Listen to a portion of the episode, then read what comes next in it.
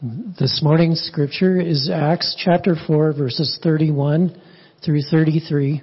If you could please stand for the reading of God's word.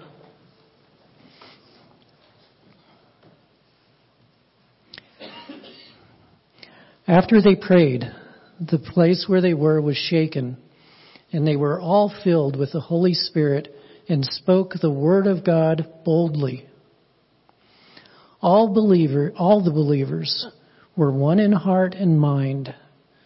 No one claimed that any of his possessions was his own, but they shared everything they had. With great power, the apostles continued to testify to the resurrection of the Lord Jesus, and much grace was upon them all. The word of the Lord.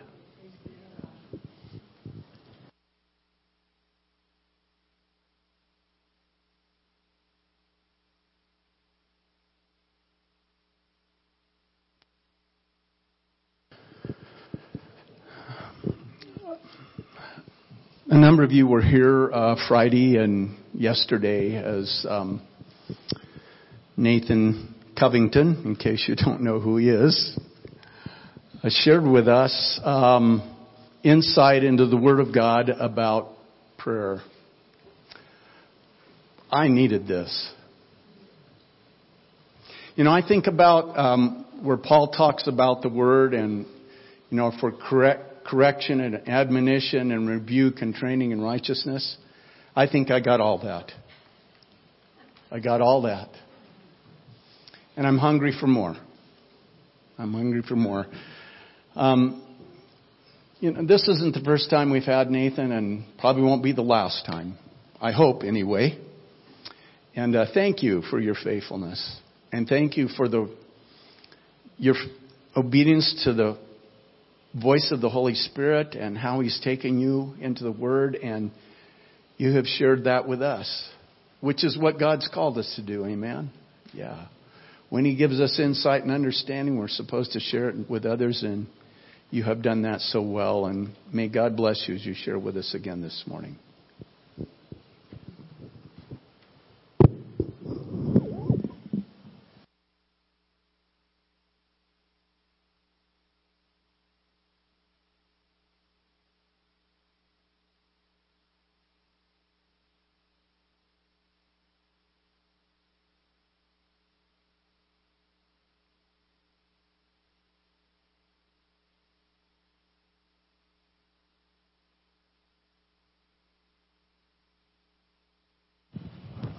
There are two buttons. Thank you so much for letting me come. uh, you're such a wonderful body of believers. Your hospitality is just always so gracious. And the motel room where I've stayed this weekend is just a delightful place to be and to pray and to talk to God about what I should share with you. And it's just a real privilege to be with Pastor Sid and Julie. Um, there's just kind of a oneness of spirit when I'm with them. They just, um, they warm my heart and they make me glad I'm a believer and that our paths have crossed.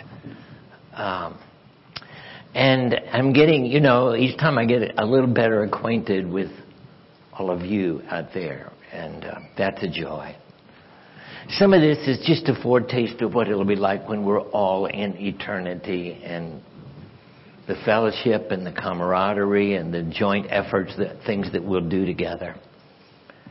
Uh, what an incredible plan of redemption our God has put together for us. I was saying to those yesterday, it's so much more, folks, than streets of gold and mansions and those will absolutely, if they're there, they will pale into insignificance in comparison to the things that God will have us do with Him and in cooperation with Him. We're destined to rule and reign this universe from this planet. So the scripture was read for us. Let me just get right into it. After they prayed, what happened? What took place? Ah, did anything meaningful happen? Were the skies as black as they had been? Was the earth still barren and dry, or was there a blessed baptism of rain? What happened after they prayed? Well, if nothing meaningful took place, then, then I would not wonder if these early Christians just quit praying. I mean, I think they were practical like you and I. Uh, you know, if we don't get something out of something, we don't usually hang around that and continue to do that or be there or whatever. And so I have a feeling if nothing really happened back then, then they just probably nudged prayer to the edge. Now, I'm sure they were spiritual enough to continue to put it into the bulletin. But nobody paid any real attention to it. And if nothing takes place today when men and women pray, then we should not be surprised that so few really pray. And I'm not being accusatory when I say that. It's just the surveys have been taken, and for the most part, believers do not spend any serious amount of time in prayer. Uh, this is a busy age and we are, we are hurried and we're burdened down with much serving and so if prayer doesn't really help, if, if it doesn't bring about results, then naturally it would hardly be fair to expect us to be men and women and to take some serious amount of time out of our very, very busy lives and channel that in the direction of prayer. But what I want to remind you out of this passage of scripture is, is that prayer brought results then, and it still does. And I shared with you this weekend from out of the journey that God took me and, and my last pastorate on over a two year period to teach us and to inspire us and to help us become warriors for King Jesus because we are in a war.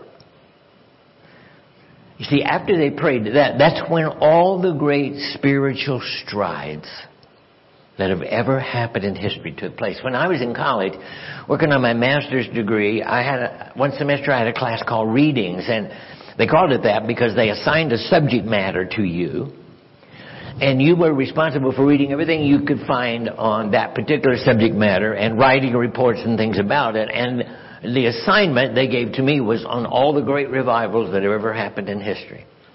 I guess I should have known God was going to call me to be an evangelist way back then. What I discovered was, in my reading over that semester, every great spiritual awakening that has ever happened in history started in a prayer meeting. And sometimes there were not more than two people in the beginning.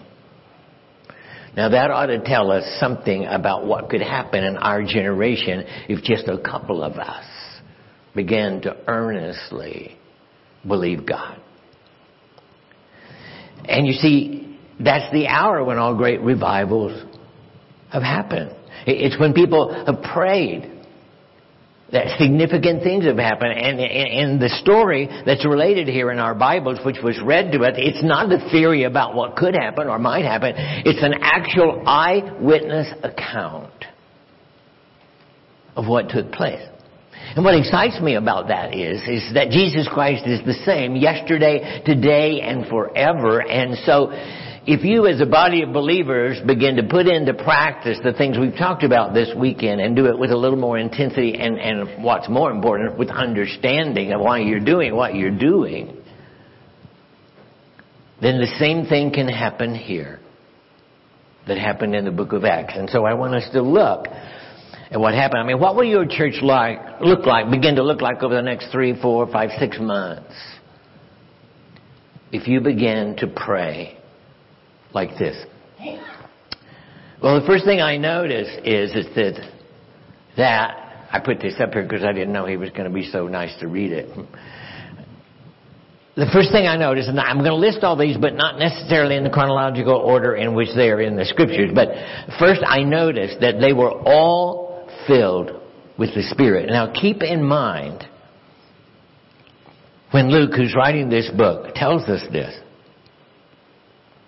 It's only been a little while before where they experienced what we call Pentecost. The birth of the church. The Holy Spirit fell on all those in the upper room, 120 of them. But already, by the time you get to chapter 4, the pressure of the world, the situation that they're living in, the seriousness of the hour demanded that they have another fresh new anointing. Now, I don't mean they got sanctified or, filled with the Spirit or, or, or, the baptism with the Spirit, whatever term you want to do that. I'm just telling that when you live life and when you're a Christian and, and, and we're in a war and we have adversaries and enemies and we have challenges, the oil splashes out of you. You're giving out. You're ministering. You're doing. You're praying. You're working. And every now and then we have to come back and say to God, give me a fresh, new anointing and baptism with the Holy Spirit. And these people were filled with the Holy Spirit in answer to prayer. His personal presence was needed in order to enable them to meet the situation that they were in. And this same spirit is needed by the church today. It's not simply one of the needs of the church, it's the supreme need. We've been forced to realize again and again the truth of the scripture when it says it's not by might or by power, it's by my spirit, says the Lord Almighty. And we might as well face the fact today that the church of Jesus Christ as a whole is not claiming its spiritual birthright. I'm sure that if the Apostle Paul were to come into some of our churches, uh, like he did that little church at Ephesus so many centuries ago, and ask the same question that he asked then, namely, have you received the Holy Spirit since you believed? This little group of people had set themselves apart from the seething tide in that great and wicked city uh, but when he came to the service, he found something lacking. I mean, I mean, they had the ritual and everything, but, but there was no power. There was no anointing. There was no glow. There was no enthusiasm. And so Paul said to them, did, did you not receive the Holy Spirit after you got saved? And you see, many of us are just where they were. We're not the spiritual power that we might be. It's one of the reasons I'm sure that so many strange doctrine have been able to make progress in the world today. Men and women have left our altars sometimes because the fires have gone out from them. And just as it's true that there's nothing in the world so fascinating as a church that's alive with the Spirit of God, there's nothing so depressing as the dead church just going through the motions. Paul talked about that in the, in the New Testament church, having a form of godliness, but denying the power thereof. My brother, who's four years older than me, was away from God for 30 years. And when God won him back in answer to our prayers, I don't know whenever I have seen the Holy Spirit accelerate somebody's spiritual growth like he did my brother. Of course, we grew up in the church. And so God had a foundation to work from. But he said to me one day, in, in the enthusiasm and the fervor, and he wasn't trying to be cute or clever, but in, in the joy of his newfound faith in, in God, he said to me, Nathan, I want to be so full of the Holy Spirit that when I wake up in the morning, the devil says, oh no, he's awake again. And I think that's really how it ought to be. The gates of hell are supposed to be trembling, not us. God has given us authority and power. We're, in, we're an invading army in this enemy territory. Lucifer is the prince of this world. Satan is the ruler of this world. But God has called us to be, to make an invasion into this world. We're an army. And He's given us resources. The way some of us moan and groan and carry on, you'd think God asked us to attack the fires of hell with a water pistol. We've been given a whole fire department. We have authority. Jesus said, I give you authority. All authority in heaven and earth is mine because I won it with my blood. Now I'm giving it to you. You're my representative. And if you're listening, I'll prompt you through the Holy Spirit and you and I'll work together and in this wonderful relationship, we'll tear down strongholds and we'll deal with every vain imagination that sets itself up against God and we'll bring every thought into obedience to Jesus Christ. He's Lord. But the truth is, many of us are where they were. They, they said, we haven't even so much as heard whether there be a Holy Ghost. Well, I know that you've heard because Pastor Sid preaches about that. So we can't say we haven't heard. The question is, have we experienced? And the good news is, this is what we all can become. I mean, there was a time when this experience was only for an elite few, but the apostle Peter, you remember preaching on the day of Pentecost to that crowd, said the promise is for you and your children and for all who are far off, all whom the Lord our God will call. I believe that God is as ready today to pour His Spirit out on the church, on the body of believers, on every body of believers, as He has ever been in any time in history when He did that. It's always when it's dark that God shines the light because the light stands out against the darkness. And this power is waiting to come upon the church and on the individual in, in answer to prayer. And then I noticed it says that they spoke the word of God with boldness. In other words, they received new courage. Prayer will bring that same kind of result today. Do you need courage? I mean, do you ever get surprised and pained at your own cowardice? At your own lack of boldness? I know there have been times when I, have been ashamed of my own timidity and my own weakness. And you could probably tell me the same story. I, I remember in, in my second pastorate, I got a phone call one day that all pastors just love to get. This lady called me and she said, Pastor, over here in the housing development where I live, there's a couple. Uh, the, the husband has been diagnosed with uh, pretty intense severe cancer. I don't think they've ever, ever been to church. I don't, I'm not even sure they would let you in, but if, but would you try to come over and knock on the door and see if they would. Now, what I wanted to say to her was, you're their neighbor, they'll let you in. You go talk to them. But you see, we don't talk about this, but when we call our pastors, it's in the fine print of the contract that they're our soul winner. Of course, Ephesians 4.29 says, and he gave some apostles and some prophets and some evangelists and some pastor teachers for the perfecting of the saints for the work of ministry. You know who the ministers of this church really are supposed to be? Pastor Sid, the equipper. You're calling him by the wrong name. I've been here this week to equip you to do the work because that's what the Bible says you're supposed to be doing. Okay? But since it was in the fine print of my contract, it was 1972, and I had just recently purchased an Oldsmobile Vista Cruiser station wagon. Now, you younger generation, you don't have a clue what that looks like.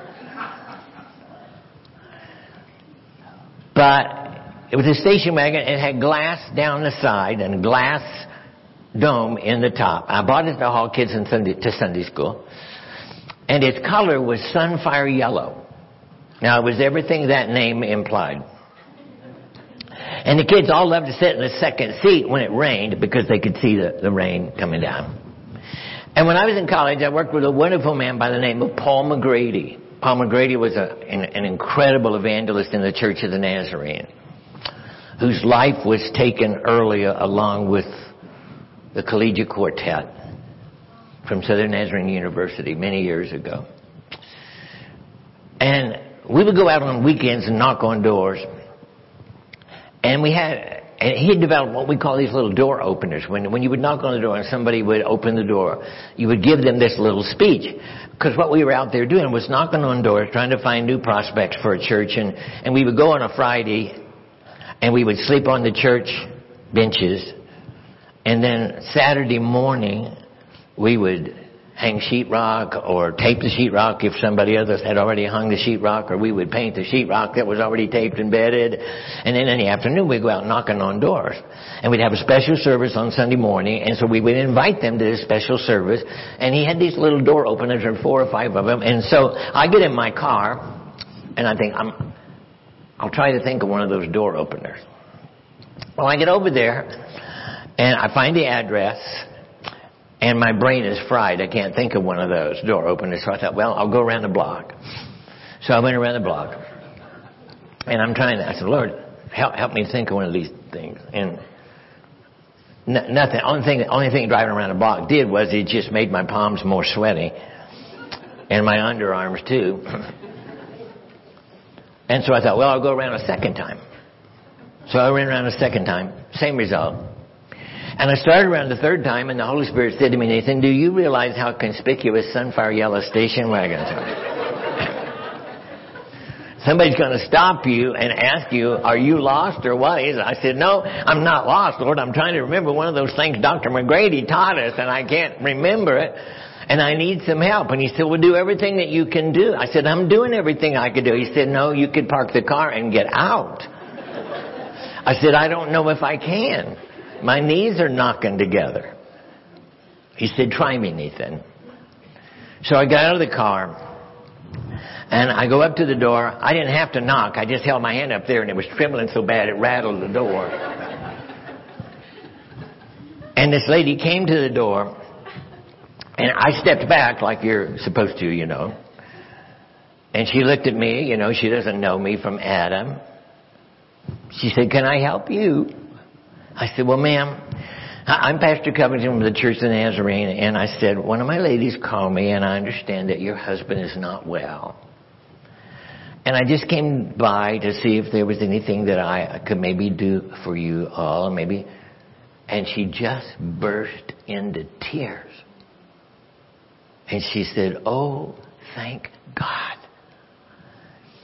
She said, my husband and I have never ever been to church.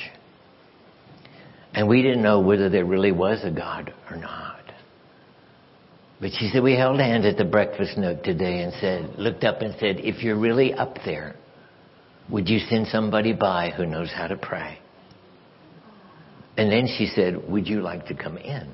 Oh, would I like to come in? And so I sat around their breakfast nook and talked to them about the unsearchable riches of Jesus Christ. Now, let me say something to you.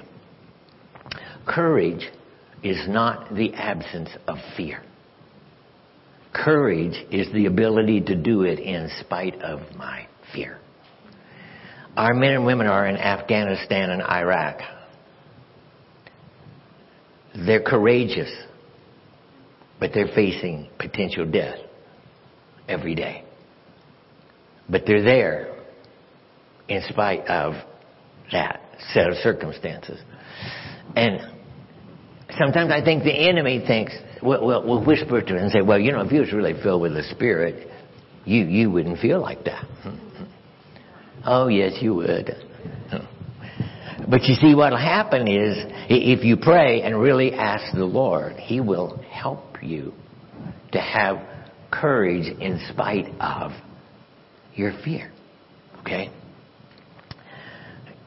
I, am so aware of the fact that, I, that I've had new courage as a result of prayer, and I've faced tasks that seem to me utterly beyond me. But I've, I've prayed, I've found myself in the middle of those tasks with a new courage and with an assurance, and and even a, a sense of faith that surprised my own heart.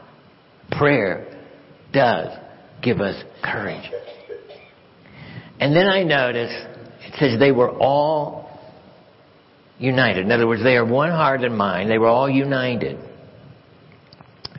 They became a really united people. You see, two people cannot kneel before a common God without coming into closer contact with each other. Real, real prayer makes jealousies and bickering and strife and hatred and impossibility, and there was a ton of that in my last pastorate when I first went there. But as we prayed over that two years period, God began to heal all those, began, and, and then on a Wednesday night, two years into that prayer thing, God just broke in on Wednesday night. God had already called me to be an evangelist by that time, and He had made some promises to me when I went there, and I've been there about eight years by this time. And I hadn't seen those things come true. And so it was in the spring, and and we were going to have our spring revival, and so I called two of the best evangelists that I was acquainted with in the church, and I thought it'll happen in revival, but it didn't. And I was so disappointed. And so on Monday, after I saw the evangelist off, I was in my study, and one of the ladies, board member, called, and and I was talking to her, and I was telling her how disappointed I was, and I thought this would happen and that would happen, and it didn't. And I hung up the phone, and the Holy Spirit spoke to me, and He said, I'm grieved with your mouth. He said, I want you to quit telling people what I've done or I haven't done. He said, Nathan, I keep my promises.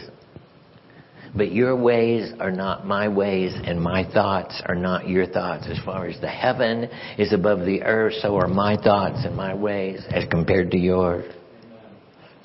And I remember when I was a kid, uh, playing with some neighbor kids. One of them used a four letter word. I didn't have a clue what it meant, but I made the mistake of using it in front of my mother. Now this would be called child abuse today, but she washed my mouth out with soap. When God spoke to me, I felt like He just washed my mouth out with soap. I got down on my knees and repented. And the next day I was in my study and one of the leading ladies in the church, I mean, she didn't knock. She just came flying through the door. And startled me. I looked up from my desk and her face was ashen white. And I called her by name and I said, What's the matter with you? She said, Pastor, I haven't eaten or slept since I went home from revival Sunday night. I said, Why? She said, Because the Holy Spirit was waiting on me in my living room. He didn't even let me get my coat off until he began to talk to me about a conversation I had with one of the ladies in the foyer of the church before revival started Wednesday night. And he said to me, that was a very prideful and arrogant statement you made. She said, you're right, Lord, it was. I want you to forgive me. He said, I will when you confess it to the whole church. And she said, Pastor, I can't wait till Sunday. I'll be dead. I hadn't seen that kind of conviction in probably 20 years. And I said, well, tomorrow night, Wednesday night, we, we meet for prayer. We'll, we'll start there with, with your testimony and we'll see what God does. She said, well, you pray for me so I won't die. I'm saying, oh, you bet I'll pray for you that you won't die. I want you to do what God's asking you to do. I didn't say that to her, I just said that in my head. And so I prayed for her. She came that Wednesday night and, and in our prayer times, God had taken us out of the sanctuary on Wednesday night, even though the altar was there, and He had us sitting around long tables in our fellowship hall. And He did that, I began to realize after a while, He did that to build intimacy with us, closeness. And we started out with 45 or so, but but then it got down to like 27, sometimes 23, because some of those people didn't want to give up their jealousies and their hatred and their feelings, and God just won't let you pray by your brother, sister and the Lord week after week after week and hold on to those grudges. Just won't let you do that. Because prayer brings people together. And so I said, we're going to do things a little differently tonight there's something that somebody needs to share with us. And after she does, you just do whatever God tells you to do. And I looked at her and she's already in tears. And it just so happened that she's sitting on this side of the table right across from the table from that woman she'd spoken to on Wednesday night. And she just poured her heart out to her and apologized. And then she apologized to all of us. She said, I want you to forgive me for being so prideful and so arrogant and serving on this church board and claiming to be saving and sanctified and having this kind of attitude. And she's just broken. And I said, We're going to forgive her, aren't we? People began to nod their head. And I said, Let's pray for her. And so I prayed for her, and as soon as I said amen, somebody else burst into tears. And for three solid hours, God moved around those tables. People repented. People confessed. People made restitution. And, and there was no shock and awe like, oh, I can't believe you did that. The whole attitude was, well, we've sinned. If you can forgive us, we can forgive you. I, we lost all track of time. We couldn't believe it when it was finally all over that we'd been there for three hours. In that three hours, I got to see what pastors had wept and fasted and prayed for for 25 years in that church. But it all came out of that two years of praying and nurturing and working and learning the principles of God. And God began to weld us together and heal us. You see, real, when we really, really pray, there's a unity. Now, I'm, I'm not talking about conformity. I'm talking about unity. Uh, my wife and I have been married 51 years. We're unified, but we're not conformed. I tell her sometimes, with tongue in cheek on occasion, if both of us are identical, one of us is unnecessary. She just looks at me and smiles and says, Don't worry, it'll never happen. We're, in some ways, we're as different as daylight and dark. We just see things different, but we're committed to a relationship. And so there's unity uh, with us. Okay? Then I noticed this. They all had a new sense of stewardship.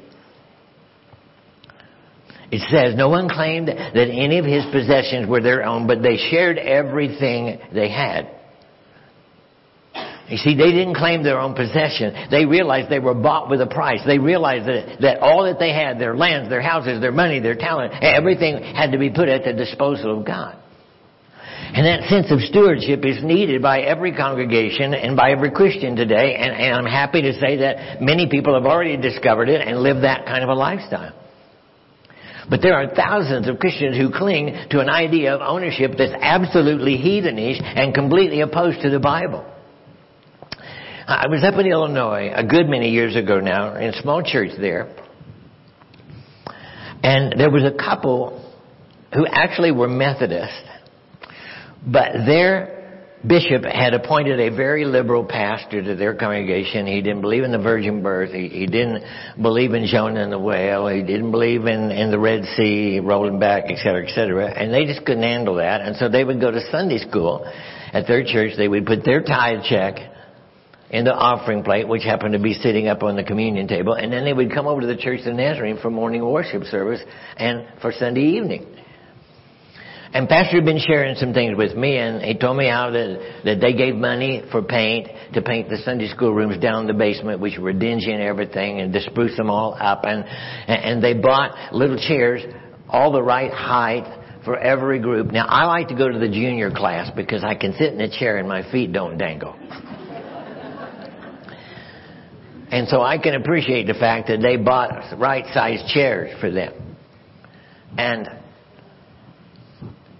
they noticed that his old car was worn out, and so they bought him a nice used car because he was still in college and driving back and forth for classes and needed to make his pastoral calls. And and I don't normally pay attention when the offering plates are passed. And back in those days, we set up on the platform because we didn't have PowerPoint and, and all this.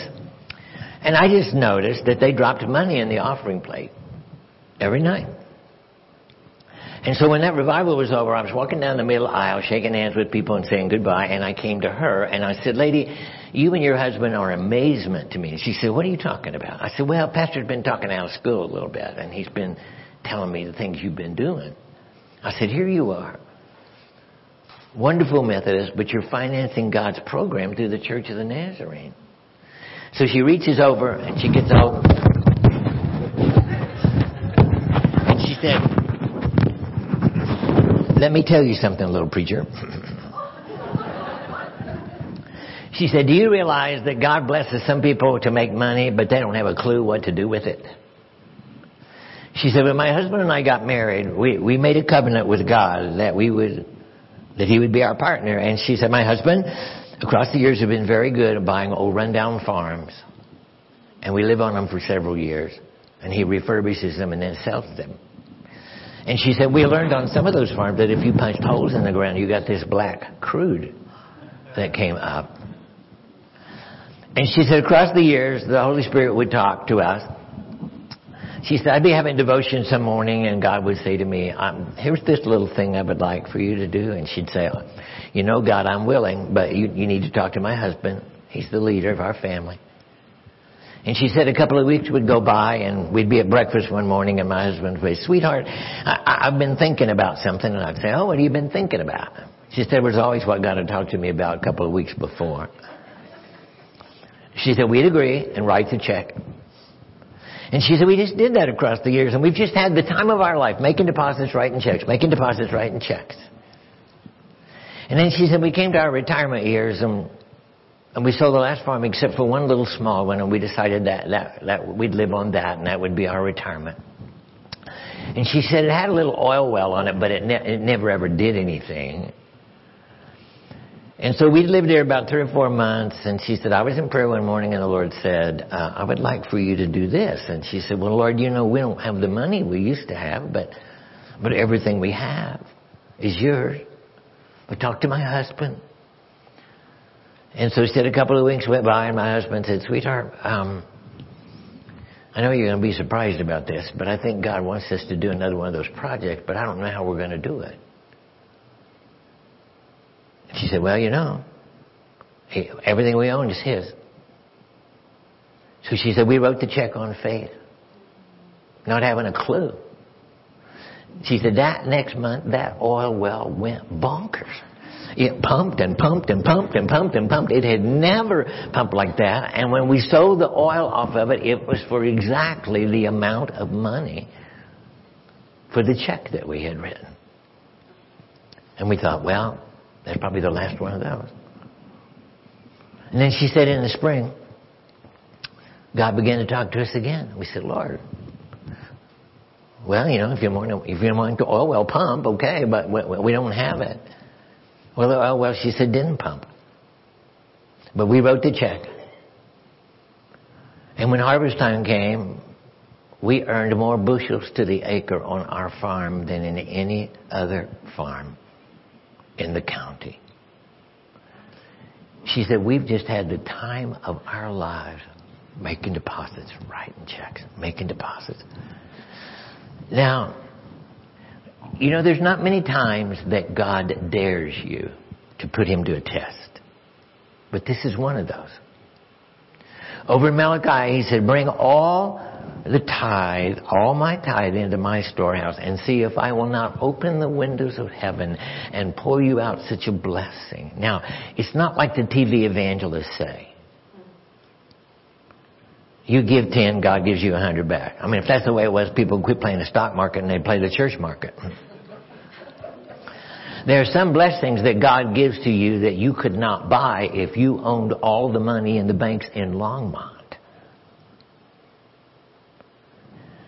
And so when they had prayed together, there was this brand new sense of stewardship.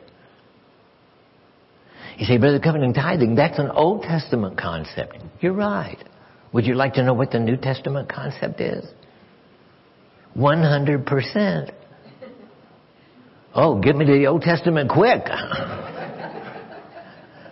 you know, God is saying that that I can finance my program on 10% of how I bless you. And you get to keep 90. Isn't it amazing how big that 10% suddenly looks? If everybody who attends this church gave a tithe gave 10% of the way God blesses you, you would never have to take a special offering for anything. There would never be any need that would be unmet. It's a promise from God. And it's when they prayed that that sense of stewardship came. And then I want you to notice it says that great grace was on them all. I love this. This is my favorite description of the New Testament church. And great grace was on them all. I believe that you will agree with me that it's something that is incredibly needed in our culture today. I'm sure that the cause of Christ has suffered much at the hands of people who are hideously and horribly religious. I mean, I've seen some things on TV, all in the name of Jesus, that just made me cringe. We haven't been very good about dealing with our culture. We pulled in. I have a friend that I have known for almost 20 years. He's gay. He was a former Nazarene pastor who lost his credentials over sexual orientation and everybody dropped him like a hot potato. I've been working with him for 11 years. I've learned a lot about gays. They don't fit in a neat little category. They're not all like the militant, rebellious ones. Some of them grieve over their sexual orientation. Wondering how in the world it happened. And they don't all fit into that little textbook thing like, well, somebody molested them when they were young and then blah, blah, blah, blah. It's not like that the Church of Jesus Christ has done an absolutely miserable job in our culture. Who did Jesus spend his time with? Sinners. and who got upset about it? The religious leaders. You, you, you got to understand what we're called to do. We're called to go get our hands dirty. We're called to get down into the trenches. See, we want to be like Peter and James and John were up on the Mount Transfiguration when Jesus is glorified and Peter said, oh wow God, this is really cool. Let's just build three tabernacles. One for you, one for Elijah, one for Moses. And then this voice came. This is my beloved son. Listen to him. And what does Jesus do? He doesn't stay on the mound. He goes down in the valley. Why? Because there's a need down there. There's a demonized boy. And the disciples can't, they are down there, can't seem to do anything about it. Because they've misunderstood how things work.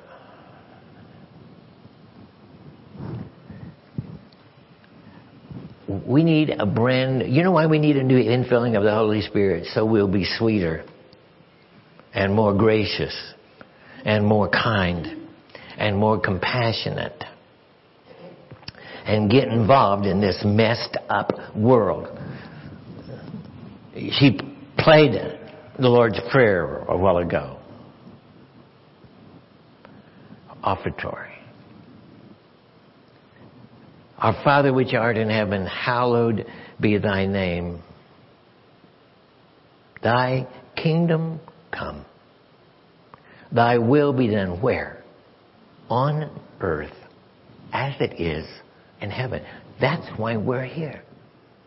We're supposed to be helping God bring His will on this earth to be done like it is in heaven. We're, we're not supposed to be cloistered in these little holy clubs singing songs. I mean, it's, it's okay to be here.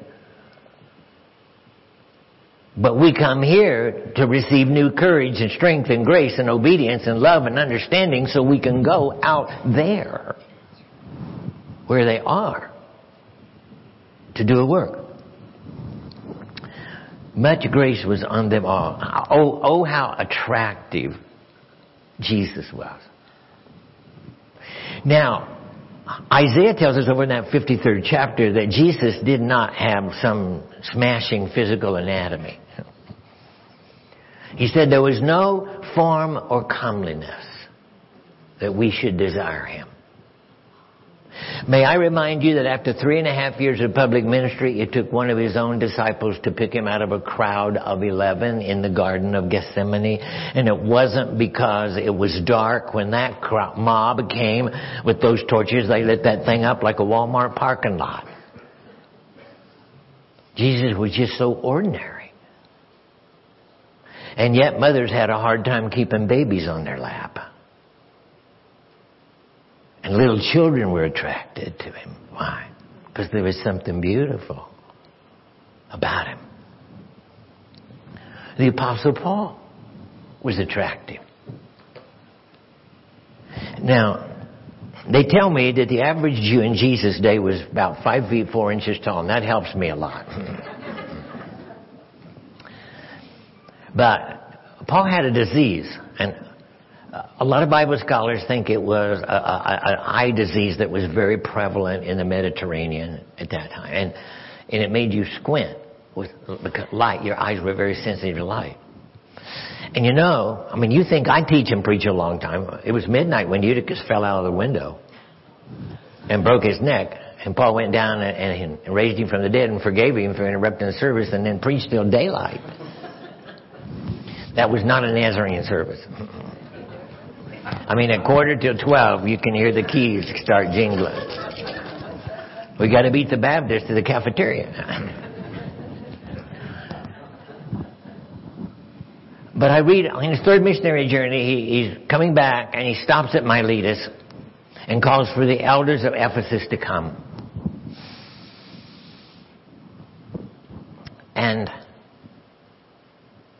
in his discourse with them, he says, I know that you will never see my face again.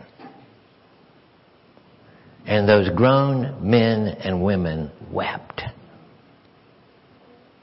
at the thought of not seeing that little bandy-legged missionary again. Why? Because there was something attractive about him, because he was filled with the Holy Spirit. There was an anointing on him. There was a radiance, just like Jesus. There was a radiance that came out of his life. The last thing I noticed says the place where they were assembled was shaken. Come with me to a little Roman prison in Philippi down in the bottom of that jail, and you have to understand thinking about Roman prisons. They were holes dug in the ground. They did not have air conditioning in rec rooms. If you're in the inner prison, it means you're down at the second level. You're at the bottom level. I'm not going to get too graphic here, but you understand about gravity, don't you? And what happens? So they're down in that rat infested, stinking thing. And to add insult to injury, because they've been beaten with 39 stripes, their feet are in stocks. If ever two Christians had a right to have a pity party, it's Paul and Silas. But they don't. I think they prayed. And sometimes when you really pray, you'll just break into a song. I don't know what they sang, probably one of the Psalms. But I like to think it was something like this. Amazing grace, how sweet the sound that saved a wretch like me. I once was lost, but now I'm found, was blind. But now I see. And Silas thinks, well, I'm not going to let him sing all by himself. So now they got a duet going. Too many dangers, toils and snares we have already come. His grace has led me safe thus far, and grace will lead me home. And God's listening. He listens. And he says to run the angels, you hear that? They're praising me down there, but it's kind of muffled. Would you go down and blow both ends out of jail so I can hear it in stereo? And the angel of the Lord came down and shook that jail like a cracker box, and, and, and the shackles fell off, and the doors flew open, and a Philippian jailer came flying through the door saying, Sir, what must I do to be saved? Do you ever get hungry to see people so hungry for God you don't have to sing nine verses of the invitation hymn? Real prayer shakes things. You can pray a hunger on this city. God taught us how to pray a hunger on our city. And, and one Monday morning, we'd been into that months, and one Monday morning I did a funeral and I crawled in the hearse after officiating at the funeral to go to the cemetery and the driver of the hearse was a, a deacon in the Baptist church and he said to me, Pastor Covington said, I, I saw something last night that I haven't seen in 15 years in our church. And I said, what happened? He said, well, Pastor preached an evangelistic sermon last night and 15 people responded to Jesus. He said, I've been in this church for 15 years and I haven't seen 15 people respond. And I said, thank you, Jesus. They're getting hungry everywhere. They're getting hungry. Real prayer shakes things. Now, you know what we need this morning? We need a brand new infilling of the Holy Spirit. And we really need to be made beautiful. Our world is hungry to see real Christians, real disciples of Jesus. I've quit using the word Christian. Because I told you the other day, the most intense, vivid research. There's only 22 million people in this whole country who really are disciples of Jesus Christ, who believe in the virgin birth, who believe the Bible is the infallible Word of God, who believe that you have to repent or you're going to go to hell and believe that hell is a real place. 22 million of us. You could put us all in the state of New York. But if you know anything about your Bible, you know that's enough to turn this world upside down. And so I want you to stand with me. And I just believe that some of you are being spoken to by the Holy Spirit. And some of us need to have a fresh anointing with God to, carry on. So, so, we have totally different motives for why we do what we do rather than the fact that it's just we know how to do church. Some of us need a brand new understanding of stewardship. Some of us need courage. We're faced with some really challenging, difficult things. We need courage. Some of you need to come and say, Oh God, I need for you to fill me with a new power and a new anointing to face what I'm faced with. And so I'm going to pray a simple little prayer, and she's going to play something over there. And you may not physically be able to kneel, but you could come and sit on the front seat. That'd be perfectly in order. And Pastor's moving his Bible, and I'm getting ready to go move mine.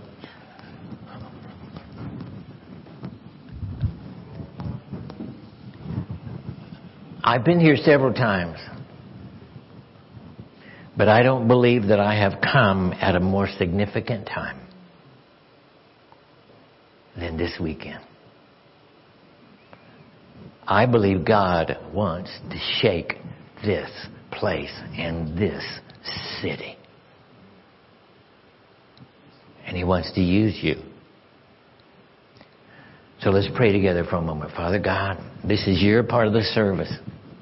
It's all been yours. And we have worshiped, and I have sensed your Holy Spirit here from the very beginning. But now we need Him at a greater level than ever, ever before. And you're calling us to a whole new level of obedience and sensitivity to your Spirit. And you're calling us to give up our grudges and to love like you loved and to extend forgiveness so we can have forgiveness. And you're calling on us to surrender who we are and everything that we have because everything we have came from you to begin with. We came out of our mother's womb with absolutely nothing. And we'll go back to you. Only with what we've invested in your kingdom and for the redemption of this world. And so we invite the Holy Spirit to come and just walk among us. Move up and down these aisles and in and out of these rows and find us where we are. Some of us need to surrender to become new intercessors for your kingdom, to bring power and anointing on those who are laboring in the vineyard. And so I pray that you would come and we would be sensitive to hear your voice. We wouldn't worry about whether anybody else responds or not.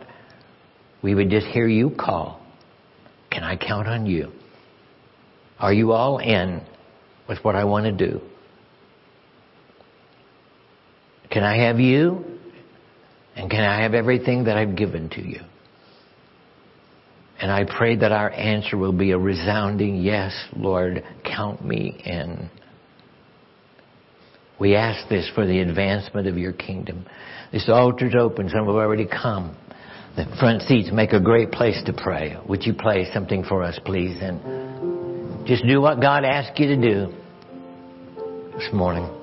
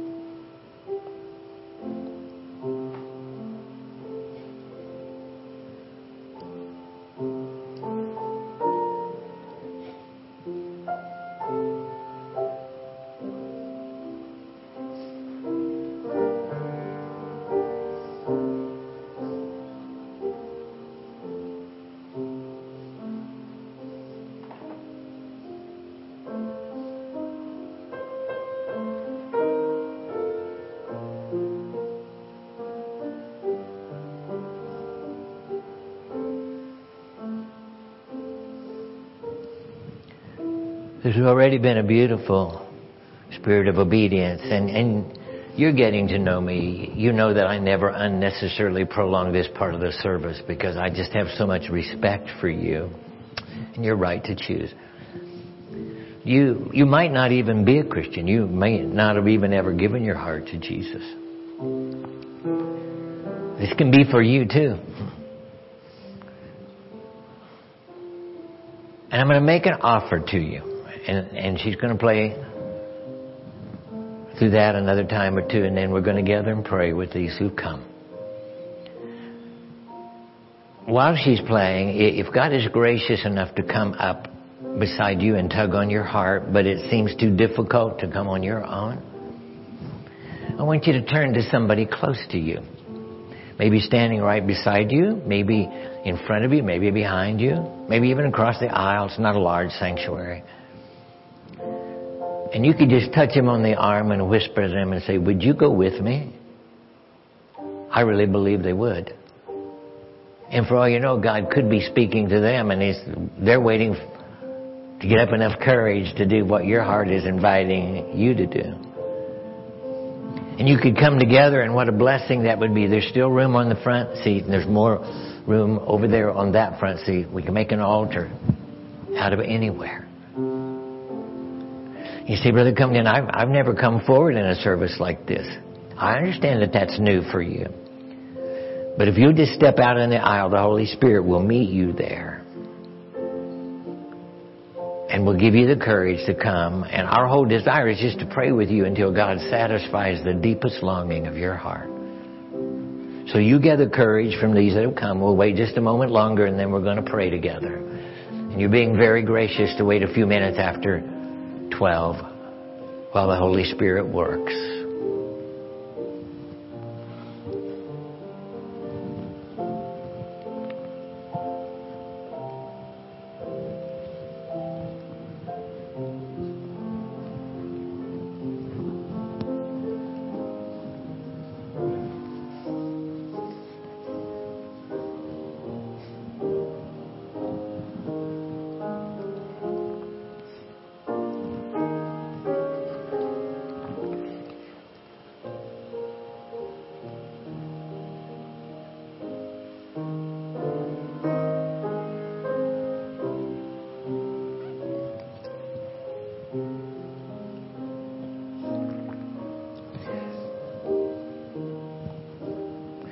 Thank you for being such a gracious audience.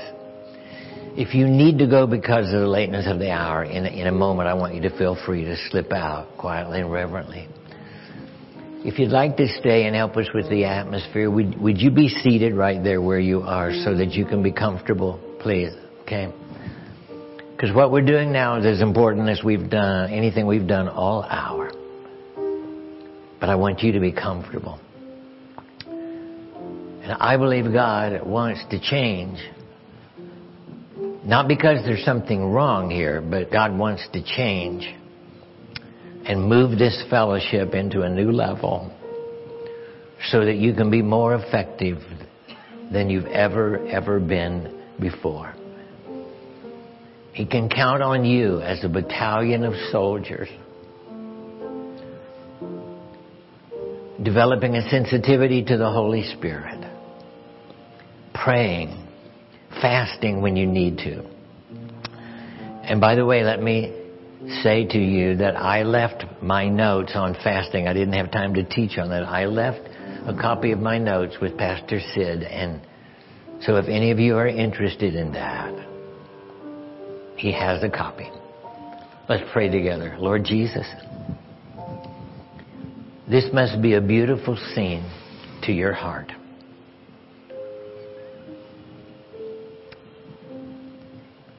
And we acknowledge that we have a new understanding, a new level of what the church is really called to be, and what we as individuals are called to be.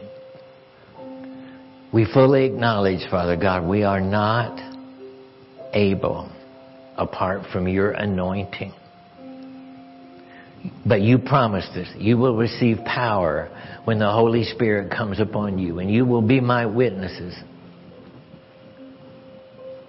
And we acknowledge that we need that new level of power. We need some new courage and some of us need a new sense of stewardship and we need to surrender to you a little more about the blessings that you've given to us. And so I just pray that your spirit would settle down on us. Oh God, don't ever let us be the same. Move among us. Teach us. We've only begun to learn. Blessed Holy Spirit, you're the teacher. You're the ultimate teacher. Would you continue to, to continue to, to teach these men and women about the kingdom of God and how it works and what power and authority we have been given because of your sacrifice and because of your precious blood and because you crushed the power of the enemy. He's a defeated foe. And we have every right to challenge his usurping. He's usurped the throne. He comes as a blood. He comes as a roaring lion. But you have told us, put on the whole armor of God that you may be able to withstand the wiles uh, of the devil. I pray you teach us how to use the Word of God to challenge Him, to push back the powers of darkness. Our families can be redeemed. Our coworkers can get saved. Our coworkers can be hungry. Our city can have a new form of government our churches can burst forth in power and anointing. And I pray for Pastor Sid and Julie, Lord. I thank you for them. You led them here a number of years ago now. And I pray that you would pour out your spirit on them, that you would give them such an anointing and such power and such wisdom and such grace. And I pray you get a hold of the church board in this church and there would be an anointing and there would be power and there would be dreams and young men would see visions and old men would dream dreams about the possibilities. And I pray that you would shake this place. And you would help us to have eyes to see those who are hungry. To be able to just say a word sometimes when we're checking out at Walmart. To just say a word that might open up a whole conversation. I pray that this tri prayer thing that Pastor talked about this morning. I pray, God, that you would anoint that. I pray that you would anoint that with incredible power and purpose and meaning. And as we have those little things in our hand and as we hand them out, I pray that there would be an anointing. There would be a gripping of the heart. People who have never ever even dreamed about praying a prayer would get so hungry. Oh God, if you're up there. Let me know you. Let me know you. And I pray, Father God, that you would manifest yourself in real, tangible ways. And people would begin to be in awe. We're so casual about you. You are sovereign God. You are awesome. And we need to have a new reverence and a new awe for you but not a standoffish thing, Lord, but to realize we're, we're, your sons and daughters. You love us. You break into singing over us. Sometimes when you look down, flawed as we are, and I pray that revival would break out in this place. I pray that in church after church, there would come an awakening an incredible awakening.